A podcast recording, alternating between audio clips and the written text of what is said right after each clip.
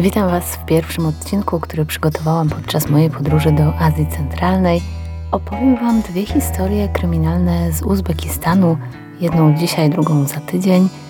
Za tydzień usłyszycie o tajemniczych zaginięciach dzieci w małej miejscowości pod Taszkientem, a dziś zabieram Was do Buchary, nieco bardziej na południe kraju i opowiem Wam o ludziach, którzy szukali łatwego zarobku, lepszego życia, które miała im zaoferować pewna agencja – a zamiast tego padli ofiarą makabrycznej zbrodni. Zatem zapraszam Was na zbrodnie w podróży w zbrodniach prowincjonalnych. Właśnie wróciłam z Uzbekistanu, także swoim zwyczajem, oprócz historii samej zbrodni, która jest zresztą naprawdę niewiarygodna i straszna, będę chciała też powiedzieć Wam trochę więcej o tle społecznym, kulturowym. Przy okazji wspomnę pewnie też coś o swoich wrażeniach z pobytu w Uzbekistanie, trochę o historii, polityce tego kraju, żeby zbudować nieco bardziej złożony obraz tej historii. Mam też wrażenie, że Uzbekistan to taki kraj, o którym mało się mówi i mało się wie w Polsce i w ogóle na świecie, więc warto przy okazji poświęcić mu trochę uwagi. Także ostrzegam, że będą się pojawiały dygresje. Mam nadzieję, że taki trochę inny od mojej zwykłej formuły podcast też Was zainteresuje. Od razu ostrzegam jednak, że niektóre elementy tej sprawy są naprawdę obrzydliwe.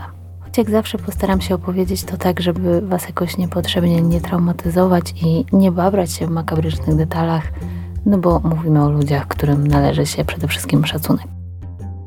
Zaczynamy więc tę opowieść od Buchary, miasta założonego koło I wieku naszej ery, leżącego na dawnym jedwabnym szlaku, którego była ważnym punktem – Jednym z takich miejsc, w których wschód spotykał się z zachodem, przypominam, że jedwabny szlak to była droga handlowa, która łączyła Chiny z Bliskim Wschodem i Europą. Był wykorzystywany od III wieku przed naszą erą do XVII wieku naszej ery, do czasów, kiedy wytyczono drogę morską. Buchara stanowiła przez wiele wieków siedzibę Hanatu Buchary od XVI wieku aż do 1920 roku, kiedy to tereny dzisiejszego Uzbekistanu zostały zdobyte przez bolszewików i historia tego Hanatu Buchary to jest materiał na kolejną grę o tron. Ja przyznam szczerze, że bardziej chyba urzekła mnie ta historia Buchary niż to, jak miasto wygląda obecnie. To odnowione stare miasto, całe w niebieskich ornamentach, ze zdobionymi meczetami i madrasami, wygląda bajkowo na zdjęciach, ale w rzeczywistości jest to dzisiaj jedno wielkie targowisko dla turystów z bardzo zawyżonymi cenami, wszędzie takimi samymi pamiątkami dla turystów. I może ma to być jakaś namiastka tego klimatu jedwabnego szlaku, w którym przecież o handel właśnie chodziło, ale do mnie chyba to nie do końca przemawia, bo jednak jedwabny szlak to była wymiana towarów z różnych stron świata, ale też nie tylko towarów, bo też w jakimś sensie taka wymiana kulturowa, a tu trudno mówić o wymianie, jest to takie jednostronne, odizolowane od prawdziwego życia współczesnych mieszkańców Buchary, zrobione tylko pod turystów, pod takie szybkie i raczej bezrefleksyjne zwiedzanie. Sprawa, o której chcę Wam dziś opowiedzieć, wydarzyła się w roku 2000. Wtedy jeszcze Buchara nie wyglądała tak jak dzisiaj, bo te architektoniczne perły jedwabnego szlaku w czasach sowieckich e, głównie niszczały. Obiekty sakralne popadały w ruinę, bo Sowieci oczywiście religię starali się Uzbekom wybić z głowy. Z części z nich zrobiono na przykład magazyny. To, co było zbyt zniszczone, żeby służyło za magazyn, po prostu sobie stało i się rozpadało. Także większość tych malowanych płytek ceramicznych, ornamentów i błękitnych kopuł tak naprawdę jest zupełnie nowa. Ściany budynków częściowo przetrwały, ale częściowo też musiały zostać na nowo postawione, bo jeszcze 20 lat temu stały tam ruiny, które zaczęto odbudowywać dopiero w latach 90. i zresztą do dziś są cały czas jeszcze w budowie. Ja przyjechałam do Buchary pociągiem z Karakopacji, gdzie na własne oczy chciałam zobaczyć pozostałości po jeziorze aralskim. I przy okazji Wam powiem, że gdybyście chcieli podróżować koleją po Uzbekistanie, to moja główna rada jest taka, żebyście nie robili tego tak jak ja w czerwcu. W lipcu i sierpniu też nie polecam. Najlepiej wybrać wiosnę albo wczesną jesień, szczególnie jeśli nie chcecie jeździć cały czas pierwszą klasą, gdzie faktycznie jest klimatyzacja i można podróżować komfortowo nawet w te upalne dni, ale jest też raczej drętwo, Są tam głównie Rosjanie i ewentualnie inni zagraniczni turyści.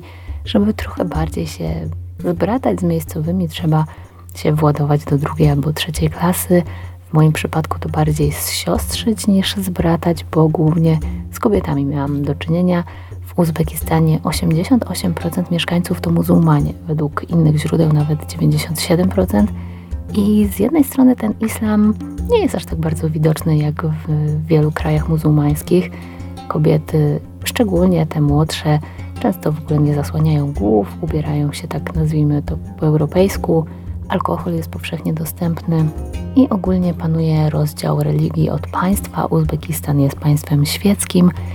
Jednak jak się przyjrzymy relacjom na ulicy, w knajpach, w komunikacji, to widać, że jest gdzieś ten podział na kobiety i mężczyzn i jest on zdecydowanie bardziej widoczny niż u nas, pomimo że nie ma tak odgórnie na przykład osobnych wagonów dla kobiet czy osobnych poczekalni jak w niektórych krajach, to ludzie spędzają czas, spotykają się i podróżują raczej tak jednopłciowo.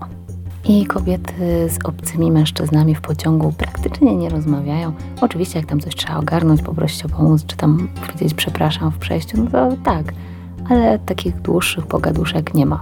A z innymi kobietami owszem, no i po 10 godzinach podróży to już wszystkie kobiety w tym pociągu ze sobą rozmawiają, częstują się jakimiś plackami, bułkami, dzieci się ze sobą bawią, także jest wesoło, ale jednak na górnej kuszetce, niewiele większej od bagażnika w maluchu, przy upale 40 stopni na zewnątrz, 10 albo więcej godzin, zależy dokąd jedziecie, no to nie jest doświadczenie, które mogę z czystym sumieniem polecić. Ale wróćmy do Buchary. Otóż na początku grudnia 2000 roku po mieście zaczęły krążyć niepokojące plotki o kanibalach. Ludzie szeptali, że psy biegają po mieście z kawałkami ludzkich ciał w pysku, że gdzieś na śmietniku znaleziono ugotowane ludzkie szczątki, że po ulicy walają się ludzkie czaszki. Brzmiało to wszystko dość przerażająco, ale też bardzo sensacyjnie. Na początku jednak trudno było ocenić, czy to tylko jakaś kolejna miejska legenda, czy rzeczywiście coś jest na rzeczy. Bo trzeba sobie powiedzieć, że Uzbekistan w 2000 roku nie był państwem wolności słowa, wolnych mediów i transparentności władzy i tak naprawdę do dziś nim nie jest. Oficjalnie Uzbekistan jest prezydencką republiką konstytucyjną, władzę wykonawczą sprawuje rząd i prezydent – Prezydent jest wybierany w wyborach. Konstytucja gwarantuje prawo wyborcze wszystkim pełnoletnim obywatelom, ale te wybory to jest taka trochę fikcja, bo od wielu dekad u władzy jest tak naprawdę jedna partia i żadna opozycja nie jest dopuszczana do głosu, także międzynarodowe organizacje nie uznają wyborów w Uzbekistanie za wolne. No a 2000 rok w Uzbekistanie był właśnie rokiem wyborów tak naprawdę, zgodnie z prawem, wybory powinny były się odbyć w roku 1997. Prezydentem był Islam Karimow, który urzędował już od 1991 roku i już wtedy wygrane przez niego wybory uznano za niedemokratyczne. Wybrano go na siedmioletnią kadencję, ale w marcu 1995 roku Karimow zorganizował referendum w sprawie przedłużenia jego kadencji prezydenckiej do 2000 roku i, co za niespodzianka, za jej przedłużeniem opowiedziało się 99% głosujących. Kiedy wybory odbyły się w rzeczonym 2000 roku, Islam Karimow zdobył w nich ponad 90% głosów. No, takich wyników w demokratycznych wyborach zwykle nie ma. Islam Karimow zresztą tak przedłużał sobie kadencję różnymi sposobami, które niewiele miały wspólnego z konstytucją, aż do swojej śmierci, a zmarł w 2016 roku w wieku 78 lat i był prezydentem Uzbekistanu przez 25 lat. I nie jest tak, że po jego śmierci nastąpiło jakieś gwałtowne odejście od jego polityki, potępienie jego działań, wręcz przeciwnie. Pierwszemu prezydentowi Uzbekistanu stawia się pomniki, nazywa się jego nazwiskiem ulice, obiekty użyteczności publicznej. Ja odwiedziłam mauzoleum Kaimowa w Samarkandzie, z której pochodził i z którą czuł się najbardziej związany. Mauzoleum zbudowano na wzór tych, które na tych terenach budowano na cześć władców sprzed wielu wieków, z kopułami, mozaikami, z tarasem widokowym, z którego można podziwiać zabytkową część Samarkandy. I byłam szczerze zdziwiona, bo to było jedyne miejsce w Uzbekistanie, w którym widziałam tylu modlących się ludzi. Uzbecy naprawdę tu przychodzą oddać mu hołd.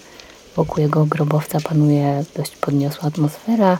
Ochroniarze pilnują, żeby turyści nie robili zdjęć, nie przeszkadzali, nie zachowywali się zbyt głośno.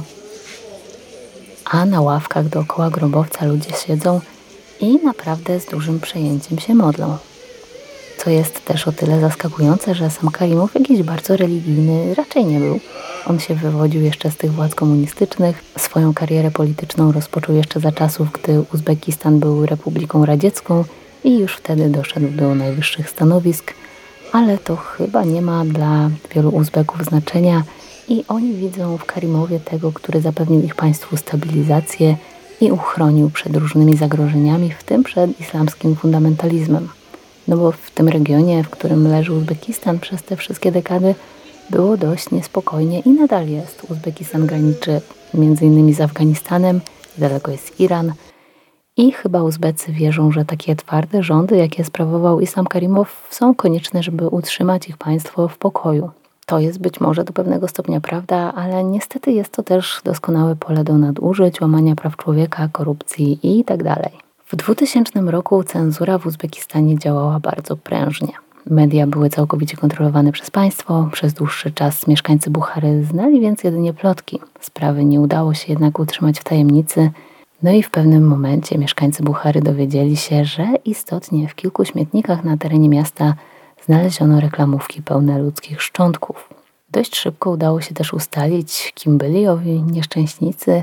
Od kilku tygodni bowiem rodzina Aripowów nie mogła skontaktować się ze swoimi bliskimi, a ich nagłe zniknięcie wyglądało bardzo podejrzanie.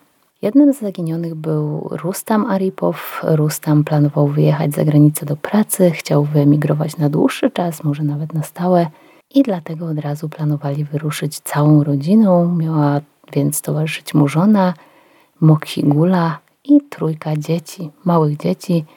Byli to dwaj synowie, Rawshanbek i Feruzbek oraz córka Maktop.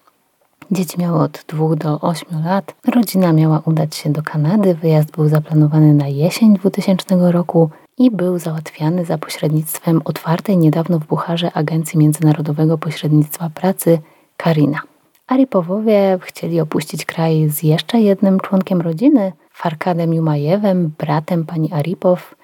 Ten jednak do tej pierwszej grupy wytypowanej przez agencję się nie załapał. Aripowowie kontaktowali się więc z Olimą Karajewą, właścicielką agencji i próbowali coś załatwić, dogadać się, żeby szwagier mógł pojechać razem z nimi.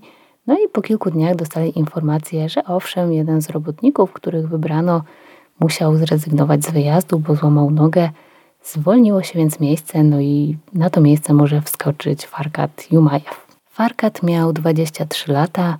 W Uzbekistanie w tym wieku ludzie dzisiaj też zwykle mają już rodziny, to widać na każdym kroku. Społeczeństwo jest tutaj wyjątkowo młode, także Farkat nie był wyjątkiem, był żonaty. Jego żona Magbuba była w ciąży. Ustalili więc, że dla dobra ich rodziny z myślą o przyszłości Farkat pojedzie sam przez kolejnych kilka miesięcy, coś tam zarobi, zaoszczędzi. W tym czasie Magbuba urodzi dziecko, poczeka kilka miesięcy, aż ono już trochę podrośnie i ona dojdzie do siebie i wtedy dołączy do reszty rodziny w Kanadzie. Nie była to oczywiście łatwa decyzja, ale podjęli ją. Aripowowie i Jumajew zaczęli więc domykać swoje sprawy w Uzbekistanie, organizować wszystko przed wyjazdem – Pracownicy agencji dali im znać, że pozostało jeszcze kilka warunków, które musieli spełnić, żeby móc wyjechać. I jednym z tych warunków było przejście dwutygodniowej kwarantanny. Wytłumaczono im, że takie są wymogi kraju przyjmującego, czyli Kanady. Ta kwarantanna była jednak dość osobliwa. Właścicielka agencji zamknęła ich w jakimś mieszkaniu, zabroniła im wychodzić i przyjmować gości. Samo to może nie jest jakieś nietypowe w przypadku kwarantanny, w sumie na tym kwarantanna polega, Natomiast każdego dnia mieli dostawać serię zastrzyków, co do których za bardzo nie wiedzieli, czemu mają służyć, co w nich tak naprawdę jest, a na dodatek Karajewa kazała bliskim przebywających na kwarantannie Aripołów kupować im po 5-6 kg cytryn dziennie. Ciężarna żona Farkada miała co do tego wszystkiego sporo wątpliwości, ale jej rodzina tak bardzo chciała jak najszybciej wyjechać, że nie chcieli ryzykować – że stracą taką szansę, robiąc jakieś problemy, zadając niepotrzebne pytania, Wiedzieli, że nie są niezastąpieni i na ich miejsce agencja mogła w każdej chwili znaleźć setkę innych osób gotowych podporządkować się wszystkim wymogom. Takim mówiono, zresztą zainteresowanie było bardzo duże tymi ofertami, no więc podporządkowali się. Jednak po tych dwóch tygodniach wszelki kontakt z całą szóstką się urwał. Z rodziną Aripowów skontaktowała się Olima Karajewa, właścicielka firmy organizującej wyjazd. Powiedziała im, że Aripowowie i Farhad Jumajew są już w Kanadzie, że dotarli bezpiecznie na miejsce, zostali zakwaterowani w dużym domu i obaj mężczyźni rozpoczęli już pracę. Żałowała, że nie mogli pożegnać się ze swoimi bliskimi przed wyjazdem, ale pracownicy byli potrzebni na miejscu bardzo szybko, więc wszystko musiało odbyć się sprawnie, no i zabrakło czasu na skontaktowanie się z rodziną. Trochę trudno było w to uwierzyć. Pośpiech pośpiechem, ale przecież był rok 2000, działały telefony, zadzwonienie przed wylotem nie zajęłoby przecież tak znowu dużo czasu. Wszystko to razem wydawało się więc bardzo dziwne, no a później na śmietnikach, niedaleko domu Karajewów, zaczęły pojawiać się reklamówki z ludzkimi szczątkami. Olima Karajewa, właścicielka agencji pośrednictwa pracy, na pozór wydawała się ostatnią osobą, którą ktokolwiek mógłby podejrzewać o popełnienie krwawej zbrodni, ale trop należało sprawdzić. Kim była Olima Karajewa? Jak już wspominałam, kilka miesięcy wcześniej założyła firmę o nazwie Karina, która miała zajmować się pośrednictwem pracy i wysyłać pracowników z Uzbekistanu za granicę. Dla Olimy nie był to pierwszy biznes. Kobieta wówczas koło 40, dwa lata wcześniej założyła firmę specjalizującą się właśnie w rekrutacji, tyle że na terenie Uzbekistanu. Współpracowała przy tym z biurem burmistrza, była też przewodniczącą poradni dla kobiet. Oprócz tego, że Olima Karajewa prowadziła z powodzeniem własną firmę, była też żoną i matką trójki dzieci jej mąż Firudin Karajew był szanowanym nauczycielem akademickim Bucharskiego Instytutu Technologicznego Przemysłu Spożywczego i Lekkiego. Został nawet dziekanem jednego z wydziałów. Karajewowie byli więc przedstawicielami kształtującej się dopiero w Uzbekistanie klasy średniej. Olima Karajewa stała się dość znaną postacią, taką lokalną bizneswoman w Bucharze. Niewielu tutaj wiodło się tak dobrze jak Karajewom pociągu do Buchary rozmawiałam z młodziutką matką z Uzbekistanu, która jechała z kilkumiesięcznym dzieckiem aż do Taszkentu, czyli jeszcze dwa razy dłużej niż ja. I zapytała mnie, czy dla Polaków w Uzbekistanie jest tanio, więc powiedziałam zgodnie z prawdą, że faktycznie dość tanio. Zależy jeszcze co, ale na przykład jedzenie w porównaniu z polskimi cenami, zwłaszcza jeszcze po tych ostatnich podwyżkach, na pewno można kupić dużo taniej. Podróże pociągami też wychodzą bardzo niedrogo, no a już dla Niemców czy Anglików to w ogóle jest super tanio. Na co ona stwierdziła, że no właśnie dlatego obcokrajowców stać na podróżowanie po Uzbekistanie, a Uzbecy praktycznie nie wyjeżdżają za granicę i nie podróżują, bo u nich płace są bardzo niskie i dla nich wszędzie na świecie jest za drogo. Później to sobie sprawdziłam, no i faktycznie nie przesadzała. Średnie miesięczne wynagrodzenie w Uzbekistanie to około 583 dolarów, czyli w złotówkach jakieś 2300, 2400. A w 2000 roku, kiedy Olima Karajewa rozkręcała swój biznes, sytuacja była jeszcze gorsza. Obecnie Uzbekistan jest na liście państw według PKB nominalnego na 71 miejscu ze 192, także wydawałoby się, że całkiem wysoko, lepiej niż na przykład Chorwacja, Litwa, no ale no właśnie, to jest taki wskaźnik mylący, bo on nie uwzględnia wielu kwestii i przede wszystkim nie uwzględnia tego, jaki dochód średnio przypada na mieszkańca. No a już na tej liście PKB per capita Uzbekistan jest na miejscu 148 ze 192, no i to już jest znacznie gorsza wiadomość. Nie będę wchodzić w niuanse i różne wątpliwości dotyczące PKB, bo wiem, że jest ich dużo, a ja na pewno nie jestem osobą odpowiednią do tego, żeby je objaśniać, bo sama się na tym kompletnie nie znam. Przytaczam te liczby jako pewną przybliżoną ilustrację, bo Uzbekistan to teoretycznie jest kraj z wielkim potencjałem. Ma złoża, wydobywa się tu złoto i Uzbekistan zajmuje czwarte miejsce na świecie, jeśli chodzi o zapasy złota, ale mają też złoża miedzi, uranu, gazu ziemnego, klimat super pod uprawy z długim okresem wegetacji. Wydawałoby się, że wszystko powinno tu świetnie działać i ludzie mają wszelkie powody, żeby żyć w dostatku, no ale tak nie do końca jest. Uzbekistan nadal zbiera się po wielu dekadach złego zarządzania państwem. Dzisiaj bezrobocie w Uzbekistanie wynosi 7,16%. To nie jest aż tak dramatycznie. U nas ono jest teraz na poziomie 5-6%, z tym, że w Uzbekistanie zarobki są jednak o wiele gorsze niż u nas. Też mam wrażenie, patrząc ile osób jest zatrudnionych w różnych miejscach, chociażby przy różnych pracach porządkowych, że wciąż tak trochę sztucznie się zwalcza bezrobocie takimi metodami jak za komuny, że zatrudnia się więcej ludzi niż to jest konieczne do takich najgorzej płatnych prac, które nie dają specjalnie jakichś perspektyw. I też to widać, jak się nocuje w takich rodzinnych hotelach, guest house'ach, bo takich opcji noclegowych jest tutaj najwięcej, że ci ludzie nie utrzymują się tylko z prowadzenia tych biznesów, tylko mają jeszcze jakieś inne prace i jakoś to wszystko próbują ze sobą pogodzić często część obowiązków związanych z prowadzeniem takiej działalności powierzając swoim nastoletnim dzieciom, bo akurat dzieci w Uzbekistanie nie brakuje. W 2000 roku bezrobocie wynosiło tutaj 12,23%, no i to już jest zdecydowanie gorzej. Szczególnie, że w 1991 roku wynosiło 1,90%, no ale oczywiście to był rok, w którym Uzbekistan odłączył się od Związku Radzieckiego i ogłosił niepodległość, a w Związku Radzieckim i w całym bloku wschodnim oczywiście wszyscy musieli pracować i bezrobocie nie istniało, tralalala. Nawet jeśli ta praca była totalnie nieefektywna, to zatrudniały się ludzi do oporu, żeby tylko nie było bezrobocia.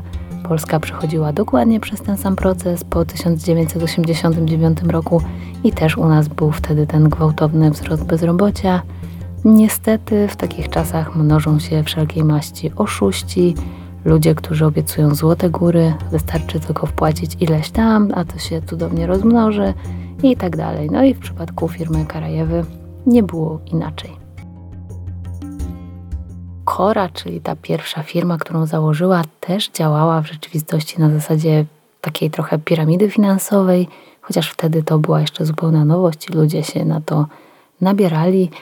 Trzeba było coś wpłacić, zainwestować, najlepiej w dolarach, żeby więcej zarobić, e, dostawać odsetki. No tych odsetek ostatecznie nikt nie zobaczył. Jak się okazało, również pieniądze wpłacane na rzecz fundacji przytulała sobie Olima Karajewa. Ale i to, jak widać, jej nie wystarczało. Na fali dotychczasowych sukcesów postanowiła, że rozszerzy swoją działalność również na międzynarodowe poszukiwania pracy, z tym, że ta działalność odbywała się już całkiem nielegalnie. Jak się okazało, Karajewa nie miała żadnych dokumentów, pozwoleń, które pozwoliłyby jej na prowadzenie takiej działalności. Oficjalnie tę swoją działalność określali jakoś tak bardzo enigmatycznie, jako promowanie obywateli Uzbekistanu za granicą, czy coś w tym stylu, ale w tamtym czasie było na takie usługi bardzo duże zapotrzebowanie, o czym może świadczyć już samo to, ile zgłoszeń wpłynęło do biura firmy Karina. W ciągu pierwszych czterech miesięcy Olima Karajewa otrzymała aplikację od 1800 mieszkańców Buchary, chcących wyjechać do pracy za granicę. Wszyscy kandydaci zostali zobowiązani do poddania się badaniom lekarskim. Na podstawie ich wyników i wstępnych rozmów do kolejnego etapu rekrutacji zakwalifikowało się 500 osób. Badania były prawdziwe, przeprowadzali je autentyczni lekarze, wystawiali certyfikaty z pieczątkami. Za to wszystko płacili oczywiście sami zainteresowani. No i czekali, czekali i nic dalej się nie działo. W rzeczywistości żadnych dokumentów agencja im nie wyrabiała, bo nawet nie miała do tego odpowiednich uprawnień, ale oczywiście za wyrobienie dokumentów klienci musieli zapłacić. Wpłacali też depozyt na bilety lotnicze, ale dziwaczną kwarantannę odbywali tylko Aripowowie. Władze oczywiście od razu wiedziały, że z tą kwarantanną musiała być jakaś ściema, Także Olima Karajewa wysunęła się na pierwszy plan w całej sprawie i policja już całkiem poważnie się nią zainteresowała. Dom Karajewów został przeszukany, no i na efekty nie trzeba było długo czekać. W ich domu, w którym przypomnę mieszkali razem z dziećmi, w lodówce znajdowały się słoiki wypełnione częściami ciała i kawałkami ludzkiego mięsa. To mięso było gotowane, marynowane, wekowane. Absolutny koszmar. O bardziej obciążające dowody już chyba trudno, także nikt nie miał wątpliwości co do tego, kto. Pozostawało pytanie jak i przede wszystkim dlaczego. Policja zaczęła więc przesłuchiwać Olimę Karajewę, jej męża Firudina i ich dzieci. No i wreszcie z czasem Z ich zeznań i z tego, co znaleziono w domu podejrzanych, udało się odtworzyć to, jak wyglądały ostatnie chwile życia Farkada Jumajewa, jego siostry, Rustana Aripowa i ich dzieci. A przynajmniej taką wersję oficjalnie przyjęto, choć nie zabrakło co do niej zastrzeżeń, ale o nich powiem później. Karajewa twierdziła, że rzekoma kwarantanna była w rzeczywistości czymś w rodzaju porwania dla okupu, czy raczej dla spłaty długu. Rustam Aripow był jej bowiem winien 4800 dolarów. Jak do tego doszło? Rustam Aripow znał Karajewę już od pewnego czasu. Jeszcze w 1998 roku poprosił ją, żeby pożyczyła mu 2,5 tysiąca dolarów amerykańskich. Planował wyjechać do Korei Południowej, tam zakupić towary na handel i zwrócić jej pożyczkę, kiedy wróci i zarobi na ich sprzedaży. Rustam nie miał chyba jednak za bardzo głowy do interesów. Jego plan okazał się niezbyt trafiony. Po drodze pojawiły się różne przeszkody, różne kwestie, których wcześniej nie wziął pod uwagę. No i ostatecznie tych towarów sprzedać nie mógł. Został bez pieniędzy, z długami. O pracę w Uzbekistanie było trudno, a już o takiej pracy, która pozwoliłaby nie tylko utrzymać rodzinę, ale jeszcze zarobić na spłatę długu, który w międzyczasie urósł do 5 tysięcy dolarów, nie miał co marzyć. Dlatego ponownie zwrócił się do Karajewy z prośbą o pomoc, tym razem o pomoc w znalezieniu pracy za granicą, dzięki czemu Aripowowie mogliby wreszcie zwrócić pożyczone pieniądze, no ale coś poszło nie tak. Olima Karajewa nie wierzyła chyba za bardzo w to, że Rustam po wyjeździe za granicę zwróci jej pieniądze. Może dlatego, że w ogóle nie zamierzała go tam wysyłać. Zamierzała natomiast odzyskać swoje pieniądze, tak przynajmniej zeznała podczas śledztwa i później w czasie procesu chciała wyegzekwować dług, zamykając rodzinę w mieszkaniu swojego znajomego. Nie wiem, jak mieliby te pieniądze oddać, nie mogąc wychodzić z tego mieszkania, biorąc pod uwagę, że ich rodzinie kazali tylko kupować te nieszczęsne cytryny, ale przecież nie za prawie 5 tysięcy dolarów. Tyle cytryn to by się nawet nie zmieściło w tym mieszkaniu. Po dwóch tygodniach tej kwarantanny, podczas której tak naprawdę nie wiemy do końca, co się działo, Karajewa zabrała całą szóstkę do swojego domu. To by chyba oznaczało, że oni nadal byli przekonani, że wszystko jest ok. W przeciwnym razie chyba by z nią tak chętnie nie poszli. A jak ona jedna miałaby obezwładnić sześć osób? No chyba, że nie była jedna. Ale według jej własnych zeznań była. Przyszli tam pod pretekstem otrzymania jeszcze jednego zastrzyku, ostatniego, nie wiem, dlaczego mieliby dostać ten zastrzyk koniecznie w jej domu, a nie tam, gdzie się znajdowali do tej pory, no ale widocznie jakoś tam to umotywowała. Zastrzyk faktycznie dostali, ale ze środków nasennych. Kiedy byli nieprzytomni, Karajewa przeszukała ich rzeczy, yy, kieszenie i znalazła w nich łącznie 200 dolarów. Jak sama twierdziła, wpadła we wściekłość, że nie odzyska swoich pieniędzy i zabiła całą rodzinę w afekcie, robiąc im wszystkim zastrzyki z benzyny.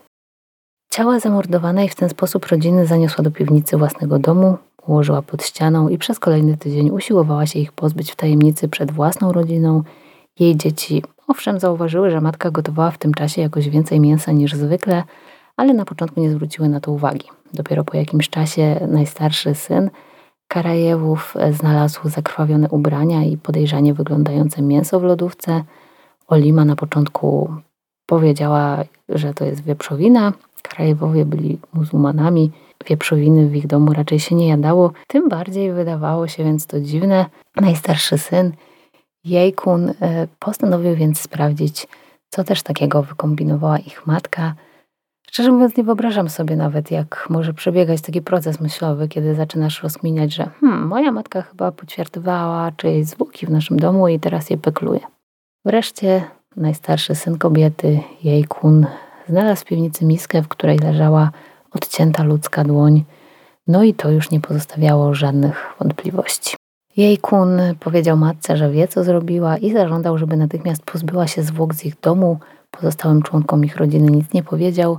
Jego młodszy brat wyjechał akurat do Taszkentu, ojca i siostry nie było w domu, także starszy syn jako jedyny został wtajemniczony. W sumie nie wiem, jak można się zachować w takiej sytuacji. Moi rodzice na szczęście nie ćwiartowali nigdy w domu niczyich zwłok, więc nie musiałam stawać przed taką decyzją, no ale to jest coś niewyobrażalnego. No i na takie żądanie syna Karajewa zaczęła w pośpiechu pozbywać się ze tego swojego makabrycznego zapasu, wyrzucając ludzkie szczątki w reklamówkach na śmietniki, to jednak jeszcze tego samego dnia, 21 grudnia, zwróciło uwagę najpierw okolicznych psów, później mieszkańców, a na końcu władz. W lipcu 2001 roku w Taszkencie rozpoczął się proces w sprawie makabrycznej zbrodni. Oprócz zarzutów związanych z morderstwem pojawiły się też te dotyczące nielegalnej działalności agencji prowadzonej przez Karajewą, oszustwa, działania bez licencji – przed sądem stanął również Firudin, y, któremu nie udowodniono, że wiedział cokolwiek o masakrze, którą jego żona urządziła w ich domu. Ja nie wiem, czy to jest w ogóle możliwe. Nie wyobrażam sobie, żeby mój partner nie zwrócił uwagi na to, że ja przez cały tydzień ćwiartuję i gotuję zwłoki w naszym domu. No ale nie wiem, może mieli większy dom. Przed sądem stanął też syn Olimy, a oprócz tego oskarżono lekarzy, którzy brali udział w tych lipnych badaniach klientów agencji, którzy mieli wyjechać do pracy za granicę. W całej sprawie było wiele wątpliwości. Pierwszą, taką chyba najbardziej sensacyjną kwestią, na której najbardziej skupiały się media, głównie te zagraniczne, bo krajowe skupiały się na tym, na czym im władza kazała, był temat kanibalizmu, na którym się etapie śledztwa córka Olimy miała powiedzieć, że jedli to mięso, które gotowała tak zawzięcie ich matka, Olima twierdziła, że nie dała go nigdy rodzinie do zjedzenia i specjalnie powiedziała, że to wieprzowina, żeby nikt z domowników przypadkiem po nie nie sięgnął. Pojawiły się podejrzenia, że jeśli nie dla własnej rodziny, to może Olima Karajewa szykowała to mięso dla jakichś innych kanibali. Podobno w ich domu znaleziono książkę pod tytułem Kanibale. Wciąż pozostawało też niejasne, po co były im te wszystkie cytryny. Może chodziło o przygotowanie ich w jakiś sposób, oczyszczenie ciała, może planowała ich sprzedać, może chodziło o jakiś szerzej zakrojony proceder, bo też okazało się, że badania tych zbezczeszczonych ciał nie wykazały śladu benzyny, którą Karajewa miała im wstrzyknąć. Nie wiem, czy to możliwe, że przez to, co ona później z nimi wyprawiała, tego się nie dało wykryć. Trudno mi to ocenić, szczegóły tych ekspertyz nie były podawane do wiadomości publicznej. Natomiast podczas rozprawy część ekspertów twierdziła, że ten środek usypiający, który Karajewa podała swoim ofiarom, wyklucza ponowne zrobienie zastrzyku, bo on spowalnia krążenie krwi. Tylko z tymi zeznaniami ekspertów przed sądem to też różnie bywa. Nieraz powołuje się kilku specjalistów z jakiejś dziedziny i oni mówią skrajnie różne rzeczy, zupełnie inaczej interpretują te same dowody i człowiek tak naprawdę nie ma pojęcia, komu wierzyć. No ale załóżmy, że faktycznie ta benzyna musiałaby zostawić jakieś ślady, których nie można z niczym pomylić, i jeśli badania tego nie potwierdziły, to znaczy, że zastrzyku benzyny nie mogło być. Skoro tak, to dlaczego Olima Karajewa twierdziła, że był? Albo dlatego, że jej ofiary zginęły w jeszcze bardziej makabryczny i brutalny sposób, i w tym morderstwie brały udział też inne osoby, bo zabić zastrzykiem Karajewa mogła sama, ale gdyby w grę wchodziło coś innego, no to już mogłaby potrzebować czyjejś pomocy. A kogo mogłaby kryć? No, prawdopodobnie członków swojej rodziny. Inną możliwość wskazał adwokat lekarzy, którzy razem z Karajewą stanęli przed sądem. Sugerował, że kobieta twierdziła, że użyła benzyny, żeby ukryć prawdziwy motyw zbrodni, a tym motywem mógł być handel organami. Skoro żywi Aripowowie nie byli w stanie oddać jej długu, postanowiła, że zrobią to po śmierci i sprzedając ich, że tak powiem, na części zamienne, odzyska pieniądze, które straciła. Twierdząc, że wstrzyknęła im benzynę, oddalała od siebie te podejrzenia, no bo wiadomo, że po czymś takim już by się te organy do niczego nie nadawały. W ogóle okropnie jest mówić w ten sposób o człowieku, jako o jakichś kawałkach mięsa. W swoim artykule o tej sprawie Galima Bukarbajewa pisze, że rzekomo prokuratura w Bucharze została w związku z tą sprawą, że tak powiem, poinstruowana przez swoich przełożonych z prokuratury generalnej, co mają zrobić z aktami tej sprawy, i w rezultacie usunięto z nich wszystko, co mogło sugerować, że sprawa może mieć związek z kanibalizmem lub z handlem ludzkimi organami. Jeśli faktycznie tak było, no to powody mogą być też różne. Zwolennicy teorii spiskowych powiedzą, że na pewno to jakiś większy proceder, z którego czerpią korzyści przedstawiciele władz, ale mogło też chodzić o to, żeby tego wątku nie badać i nie nagłaśniać ze względów PR-owych. Buchara to historyczne miasto, chętnie odwiedzane przez turystów. Władze nie chciały pozwolić na to, żeby zaczęto o nim mówić w tak makabrycznym kontekście. Nawet gdyby ostatecznie niczego nie udowodniono, to już samo rozpatrywanie takiego wątku na sali sądowej mogło naruszyć wizerunek Buchary jako bezpiecznego turystycznego miasta – Mnie przychodzi do głowy jeszcze jedna rzecz, choć nie wiem, czy to się jakoś łączy, prawdopodobnie nie, ale muszę o tym wspomnieć, bo to nie jest pierwszy raz, kiedy słyszę o tym, że w Uzbekistanie kogoś ugotowano i to mnie trochę niepokoi. Bo jednak to nie jest rzecz, o której tak generalnie w życiu się słyszy. Poza tym ta historia też pozwala lepiej zrozumieć, jakim państwem był Uzbekistan w pierwszej dekadzie XXI wieku pod rządami Karimowa. Reżim Karimowa słynął z bezpardonowego rozprawiania się ze swoimi przeciwnikami, w szczególności z wszelkimi przejawami islamskiego fundamentalizmu. Tortury, prześladowania, morderstwa dokonywane przez policję to wszystko się działo. Na to, że prawa człowieka są w Uzbekistanie nagminnie łamane, opinia międzynarodowa przez wiele lat przymykała jednak oko. Na początku lat 2000 w związku z wojną z terroryzmem po ataku na World Trade Center, w związku z inwazją w Afganistanie, państwa zachodnie potrzebowały w tym regionie sojuszników w związku z prowadzonymi działaniami. No i Uzbekistan był właśnie takim idealnym sojusznikiem, z którym państwa zachodnie chciały dobrze żyć Tymczasem w 2006 roku ukazała się w Szkocji książka Craiga Murraya, byłego ambasadora brytyjskiego w Uzbekistanie, w której dyplomata bardzo mało dyplomatycznie obnażył kulisy polityki międzynarodowej. Książka nosi tytuł Morderstwo w Samarkandzie i Murray opisał w niej drastyczny przypadek egzekucji więźniów Muzafa Awazowa i Kuznidina Alimowa, których służby bezpieczeństwa, uwaga, ugotowały żywcem. Murray, który się o tym dowiedział, chciał, żeby Wielka Brytania interweniowała, ale został poinformowany, że ma się tym nie zajmować. Państwa zachodnie świadomie przymknęły na to oko, bo nie mogły sobie pozwolić na pogorszenie stosunków z Karimowem. Brytyjskie władze robiły też co w ich mocy, żeby powstrzymać druk książki Mareja. Również film, który miał powstać na podstawie tej książki, został ostatecznie w jakiś przedziwny sposób zablokowany. Prawa do ekranizacji wykupił Paramount, Powstał scenariusz, ale pojawiły się przy jego tworzeniu jakieś nieporozumienia i ostatecznie Paramount e, zrezygnował z nakręcenia filmu, ale w związku z zapisami z umowy nikt inny też nie może go zrealizować. No także ciekawe, czy to przypadek. Historia tak naprawdę jest niewygodna dla wszystkich, zarówno dla władz brytyjskich, jak i dla władz uzbeckich i właściwie wszystkich, którzy z jednymi lub drugimi w jakiś sposób są powiązani. Jeśli znacie dobrze angielski, to radio BBC stworzyło słuchowisko Murder in Samarkand, w którym narratorem jest David Tennant. Można go wysłuchać online, także gdyby Was to zainteresowało, to zostawiam Wam w źródłach link do strony Craiga Murraya. Tam jest dostępne to słuchowisko, ale też różne dokumenty, dowody, które zebrał podczas swojego pobytu w Taszkencie. Co ciekawe, w Uzbekistanie ta strona jest zablokowana i z terytorium Uzbekistanu nie da się na nią wejść. Próbowałam, Także cenzura nadal działa. Także takie rzeczy działy się pod rządami Karimowa i przypuszczam, że ta historia to tylko kropla w morzu. No i ten motyw gotowania ludzi, nie wiem, jakoś niepokojąco mi się tutaj powtarza. A wracając do procesu Olimy Karajewy, pojawiły się też pytania, co się stało z pozostałymi klientami agencji, czy zdarzały się też inne przypadki takich tajemniczych zaginięć, w domu Karajewów znaleziono 17 paszportów, jednak szybko ustalono, że ich właściciele żyją. Chodziły pogłoski o jakichś ludziach, którzy mieli wyjechać z kraju i nigdy już się nie odezwać, ale żadnej z tych wersji nie udało się potwierdzić. Ostatecznie sąd przyjął więc twierdzenie Olimy Karajewy, że popełniła tę makabryczną zbrodnię dla pieniędzy i z zemsty, a to, co zrobiła później, było dość nieudolną mimo wszystko próbą pozbycia się ciał, tak żeby nikt tego nie zauważył. Jej najstarszy syn, Jejkun, został uznany też za winnego współudziału w tej zbrodni. Olima Karajewa została skazana na 20 lat więzienia, z czego pierwszych 5 lat miała spędzić w więzieniu, a kolejnych 15 w kolonii karnej o zaostrzonym rygorze.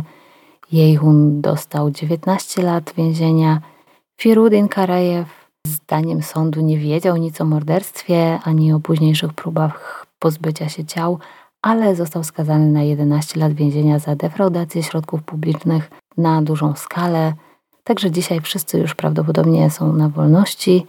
20 lat za zamordowanie sześciu osób, w tym trójki dzieci i tak okropne obejście się z ich ciałami, To nie wydaje się jakaś bardzo dotkliwa kara. Jeśli to nie jest czyn zasługujący na dożywocie, no to nie wiem, co nim jest. Opinia publiczna też nie była usatysfakcjonowana tym wyrokiem i wszyscy byli przekonani, że sprawa musi mieć jakieś drugie dno.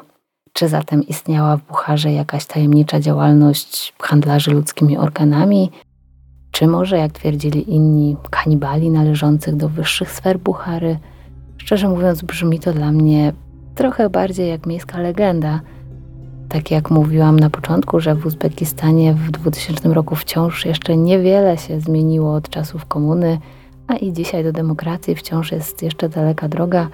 Niedopowiedzenia i niejasności pojawiają się chyba we wszystkich sprawach kryminalnych. Niewiele jest takich przypadków, gdzie wszystko od początku do końca jest jasne. Oskarżeni, nawet jeśli przyznają się do winy, to zwykle coś tam zachowują dla siebie, czegoś nie mówią, coś przekręcają z różnych powodów. Zwykle dlatego, że próbują walczyć o mniejszy wyrok, czasem dlatego, że kogoś chcą chronić. W przypadku Olimy Karajewy to akurat bardzo prawdopodobne, że nie chciała obciążać pozostałych członków rodziny, zwłaszcza swojego męża. Łatwo jest pomyśleć sobie, aha, czyli skoro tego nie wyjaśnili, no to na pewno mają coś do ukrycia, na pewno są w to zamieszani. I czasami tak rzeczywiście jest. Karajewa współpracowała z biurem burmistrza Buchary, więc jakiś kontakt z władzami miasta miała. Mogła brać udział w jakimś większym procederze, w którym, w który zamieszanych było więcej przedstawicieli władz. No tylko jak to sprawdzić? Może też jakoś łatwiej jest snuć takie abstrakcyjne teorie o tajemniczej szajce, niż zaakceptować fakt, że znana lokalnej społeczności i szanowana kobieta była zdolna do popełnienia tak odrażającej zbrodni tylko z powodu pieniędzy. Że chodziło o jakąś zemstę za długi, dlaczego w taki dziwny sposób ten dług próbowała wyegzekwować, skąd te cytryny. Z pewnością jest tutaj coś, czego Karajewa nam nie powiedziała i pewnie nigdy już nie powie. Choć w szajkę handlarzy organami za bardzo nie wierzę – bo to jest chyba jedna z najpopularniejszych miejskich legend, która krąży we wszystkich większych miastach na świecie i w większości przypadków okazuje się tylko właśnie legendą. W rzeczywistości, żeby taka kradzież organów miała sens, wszystko musiałoby być precyzyjnie zorganizowane. To nie jest tak, że je można do zamrażalnika wrzucić i poczekać, aż się znajdzie chętny, tylko taki przeszczep musiałby się odbyć bardzo szybko po tym, jak organ został usunięty. A tu co, sześciu osobom naraz by wycięli i rozwozili po różnych szpitalach – i, I gdzie? Gdzieś w piwnicy, w zwykłym domu. Gdyby mieli tak świetnie zorganizowaną szajkę, do której by należało kilku chirurgów, będących w stanie to wszystko odpowiednio przeprowadzić, która dysponowałaby odpowiednim sprzętem do transportu, przechowywania tych organów itd., tak to raczej byliby też w stanie obmyślić jakiś lepszy plan na pozbycie się ciał niż zostawienie tego jakiejś jednej babie, żeby w reklamówkach rozrzucała po śmietnikach. Nawet bez kanibali i kradzieży organów ta sprawa jest dostatecznie przerażająca i trudna do zrozumienia i chyba najsmutniejsze jest to, że takie osoby jak Olima Karajewa żerują na ludzkiej naiwności, na braku świadomości i że zawsze znajdą takich ludzi, którzy uwierzą w istnienie jakichś dróg na skróty, w jakieś cudowne sposoby na szybkie zarabianie pieniędzy, jakąś możliwość wyjazdu za granicę z pominięciem zwykłych formalności, na specjalnych zasadach – Zresztą wystarczy spojrzeć na dzisiejsze skamy, na maile od Keanu Reevesa albo od nigeryjskiego księcia, reklamy, w których ktoś obiecuje, że nam zdradzi, jak zarobić 10 tysięcy dziennie, tylko jaki on ma interes w tym, żeby nam to zdradzać? Właśnie, łacińska sentencja obawiam się Greków, nawet gdy niosą dary, nie straciła na aktualności i nie ma znaczenia w Polsce czy w Uzbekistanie. Czy Olima Karajewa od początku planowała zamordować swoich klientów w taki sposób? Możliwe, że nie. Możliwe, że ta intryga, którą wymyśliła, wymknęła jej się w którymś momencie z rąk. Wiedziała, że nie wyśle Aripowów za granicę, że niczego im nie jest w stanie załatwić. Bała się, że jej oszustwa wyjdą na jaw, że będzie musiała oddać pieniądze, które wpłacili jej inni chętni do wyjazdu. No i w pewnym momencie doszła do wniosku, że musi się pozbyć niewygodnych klientów, a przy okazji odzyskać dług, który u niej zaciągnęli. No i można by tak jeszcze długo się nad tym zastanawiać i snuć domysły, ale nie przybliży nas to chyba do prawdy o tej makabrycznej zbrodni w Bucharze. Także dziękuję za uwagę. Na dziś to już wszystko. Dziękuję, że wysłuchaliście tej makabrycznej historii. Jeśli chcecie zobaczyć trochę zdjęć z Uzbekistanu, to zapraszam na Instagram i Facebooka Zbrodni Prowincjonalnych. Mój Patronite jest już w fazie wygaszania, jak pewnie pamiętacie, ale nadal jeszcze mam trochę patronów, którym niezmiennie dziękuję. W szczególności podziękowania dla Marcina Trzeciaka, Pana Umbrzyka, KP, Waldka Czapiewskiego, Inki W i Rafała Borowskiego. A na dziś to już wszystko. W kolejnym odcinku jeszcze będziemy w Uzbekistanie, a od lipca wracamy do naszych polskich prowincjonalnych spraw. A zatem do usłyszenia w kolejnym odcinku Zbrodni Prowincjonalnych.